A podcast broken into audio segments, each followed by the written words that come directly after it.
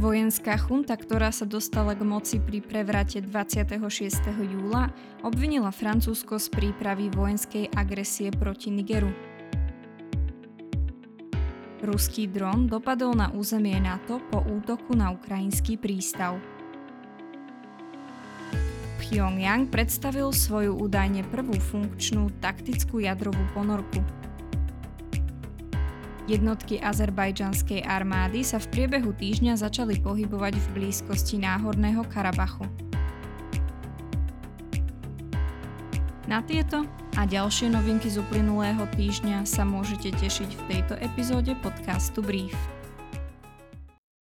Moje meno je Simona Nikoléniová a vy počúvate podcast Brief, týždenný prehľad aktuálneho diania vo svete bezpečnosti. Podcast Brief vzniká pod hlavičkou československého portálu o bezpečnosti Security Outlines. Teraz sa poďme pozrieť na to, čo sa v uplynulom týždni stalo. Blízky východ a Severná Afrika Na samite G20 bol predstavený rozsiahly ekonomický plán na prepojenie krajín Blízkeho východu, Európskej únie a Indie – do projektu Medzinárodného dopravného koridoru je okrem iného zapojený Izrael, Jordánsko, Spojené arabské emiráty a Saudská Arábia. Cieľom je posilniť obchod a energetiku. Američania si od plánu však tiež sľubujú väčšie prepojenie a zblíženie tradične znepriateľných krajín a teda aj väčší pokoj v regióne. Euroatlantický priestor Ruský dron dopadol na územie Rumúnska, teda krajiny NATO, po útoku na ukrajinský prístav. Incident sa odohral v noci z 3. na 4. septembra a podľa dostupných informácií išlo o dron Shahid 136 iránskej výroby, ktorý Rusko v konflikte s Ukrajinou hojne využíva. Túto udalosť o dva dní neskôr potvrdil na samite v Bukurešti rumúnsky minister obrany. Podľa slov generálneho tajomníka NATO Jensa Stoltenberga však nič nenaznačuje tomu, že by incident bol vedený zo strany Ruska ako úmyselný. V snahe poskytnúť vojenskú pomoc Ukrajine sa Spojené štáty prvýkrát rozhodli doručiť tankovú protipancierovú muníciu obsahujúcu ochudobnený urán.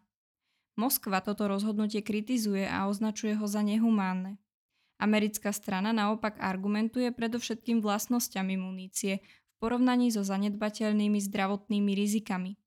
USA týmto krokom nadvezujú na rozhodnutie Veľkej Británie z marca tohto roka zásobovať Ukrajinu rovnakým typom munície. Južná Ázia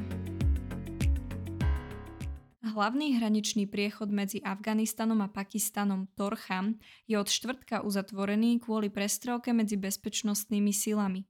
K výmene palby, ktorej príčina nie je známa, došlo v stredu a obišla sa bez obetí. Hoci medzi dvoma stranami prebiehajú rozhovory armádnych predstaviteľov, na hraniciach uviazli tisíce ľudí a desiatky kamionov s tovarom, ktoré sa z krajiny nemajú ako dostať. Už v pondelok sa pakistanský predseda vlády Anwar ul Haq Kakar stiažoval, že sa americké vybavenie z Afganistanu dostalo do rúk skupiny Tehrike Taliban Pakistan, ktorá zintenzívňuje svoje útoky. Skupina G20 na samite v Indii prijala ako člena Africkú úniu a v záverečnom komunike spomenula aj vojnu na Ukrajine. Pripojenie ďalšieho regionálneho bloku, ktoré znamená posilnenie hlasu globálneho juhu, je vnímané ako úspech indickej diplomacie. Tá chce presadzovať záujmy rozvojových krajín ako energetická a potravinová bezpečnosť, budovanie digitálnej infraštruktúry alebo alternatívne zdroje energie. Na stretnutí sa nezúčastnili čínsky prezident Xi Jinping ani jeho ruský náprotivok Vladimír Putin. Postsovietský priestor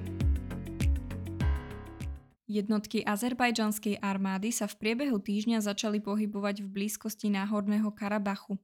Pohyby zachytené na fotkách a videách šíriacich sa na sociálnych sieťach prichádzajú uprostred zhoršujúcej sa humanitárnej krízy v oblasti, ktorú spôsobila azerbajdžanská blokáda prístupovej cesty z Arménska. Údajne došlo aj k navýšeniu dodávok zbraní z Izraela do Azerbajdžanu. Arménsko v uplynulom týždni vyjadrilo kritiku voči nečinnosti Ruska a prvýkrát od vypuknutia vojny poslalo Ukrajine humanitárnu pomoc. Turecký prezident Recep Tayyip Erdoğan sa spolu s ruským prezidentom Vladimírom Putinom nedohodol o znovu obnovení čiernomorských dodávok obilia z Ukrajiny. Podľa pôvodnej dohody malo Rusko povoliť export ukrajinského obilia výmenou za vyňatie ruských exportov potravín a hnojív spod sankcií. Putin tvrdí, že Západ svoju časť dohody nedodržal a ruské bezpilotné lietadlá preto v súčasnosti systematicky ničia ukrajinské obilné sípky v blízkosti Čierneho mora. Nová dohoda mala pomôcť krajinám trpiacim nedostatkom jedla a infláciou. Subsaharská Afrika v keňskom hlavnom meste Nairobi prebehol v minulom týždni historicky prvý africký klimatický summit – Zúčastnili sa ho zástupcovia všetkých štátov afrického kontinentu spoločne s kľúčovými partnermi a zástupcami svetových ambasád. Jeho cieľom bolo zjednotiť spoločnú pozíciu afrických štátov v boji proti klimatickej zmene, a to pred chystanou konferenciou o zmene klímy COP28 koncom tohto roka v Dubaji. Výstupom samitu je tzv. Nairobská deklarácia, v ktorej africkí lídry okrem iného upozorňujú na potrebu globálnej dekarbonizácie, medzinárodných investícií do zelených politík priamo v Afrike alebo na problematiku manažmentu dlhu krajín. Vojenská chunta, ktorá sa dostala k moci pri prevrate 26. júla, obvinila Francúzsko z prípravy vojenskej agresie proti Nigeru. Podľa hovorcu nigerskej chunty sa na agresii podiela aj niekoľko štátov hospodárskeho spoločenstva západoafrických štátov ako Benin, pobrežie Slonoviny a Senegal, ktoré Francúzsku umožňujú rozmiestniť jednotky a techniku na ich území. Rokovať sa má predovšetkým o niekoľko vojenských dopravných lietadiel A400M a Dornier 328 a o viacúčelové vrtulníky Super Puma. V samotnom Nigeri sa pritom stále nachádza zhruba 1500 francúzskych vojakov umiestnených na vojenskej základni, ktorí majú v oblasti bojovať proti tzv. islamskému štátu. Pred základňou v hlavnom meste Niamey však denne prebiehajú masívne protesty proti francúzskej prítomnosti v regióne. Vojenská chunta ďalej nabáda nigerijských civilistov k narukovaniu a k obrane vlasti pred zahraničnou agresiou. Západný Pacifik Austrálsky premiér Anthony Albanese v rámci prvej návštevy predstaviteľa Austrálie na Filipínach po 20 rokoch podpísal v Manile dohodu s prezidentom Ferdinandom Marcosom o strategickom partnerstve oboch krajín. Ministri obrany sa odteraz budú každý rok schádzať za účelom efektívnejšej vojenskej koordinácie v regióne. Tento krok nadvezuje na spoločné cvičenia v Juhočínskom mori, kde z dôvodu sporných územných nárokov Pekingu dochádza k častým stretom medzi filipínskymi a čínskymi plavidlami, z ktorých posledný prebehol práve v deň podpisu dohody. Severná Kórea predstavila svoju údajne prvú funkčnú taktickú jadrovú ponorku. Ide pravdepodobne o upravený typ plavidla zo sovietskej éry, potenciálne vyzbrojený balistickými raketami a riadenými strelami.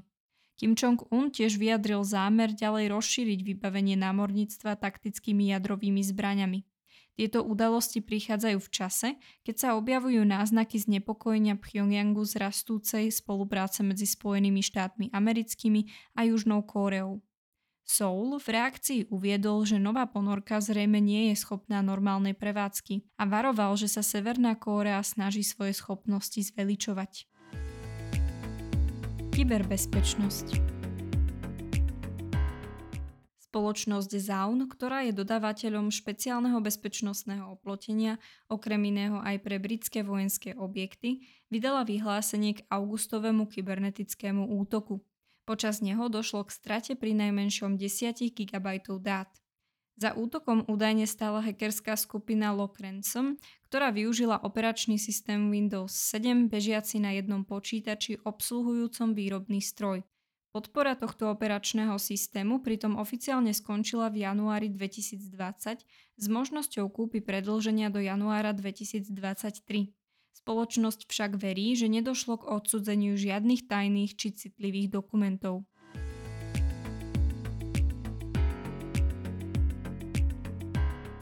Nasleduje hlavná novinka tohto týždňa. Maroko zasiahlo v noci na sobotu silné zemetrasenie.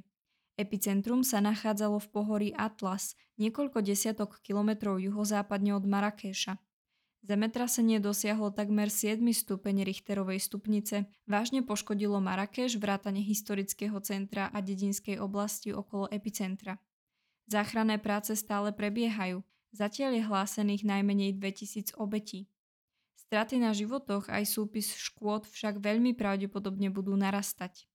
Alžírsko, ktoré má s Marokom dlhodobo napäté vzťahy, plánuje povoliť otvorenie svojho vzdušného priestoru pre dodávky pomoci do postihnutých oblastí.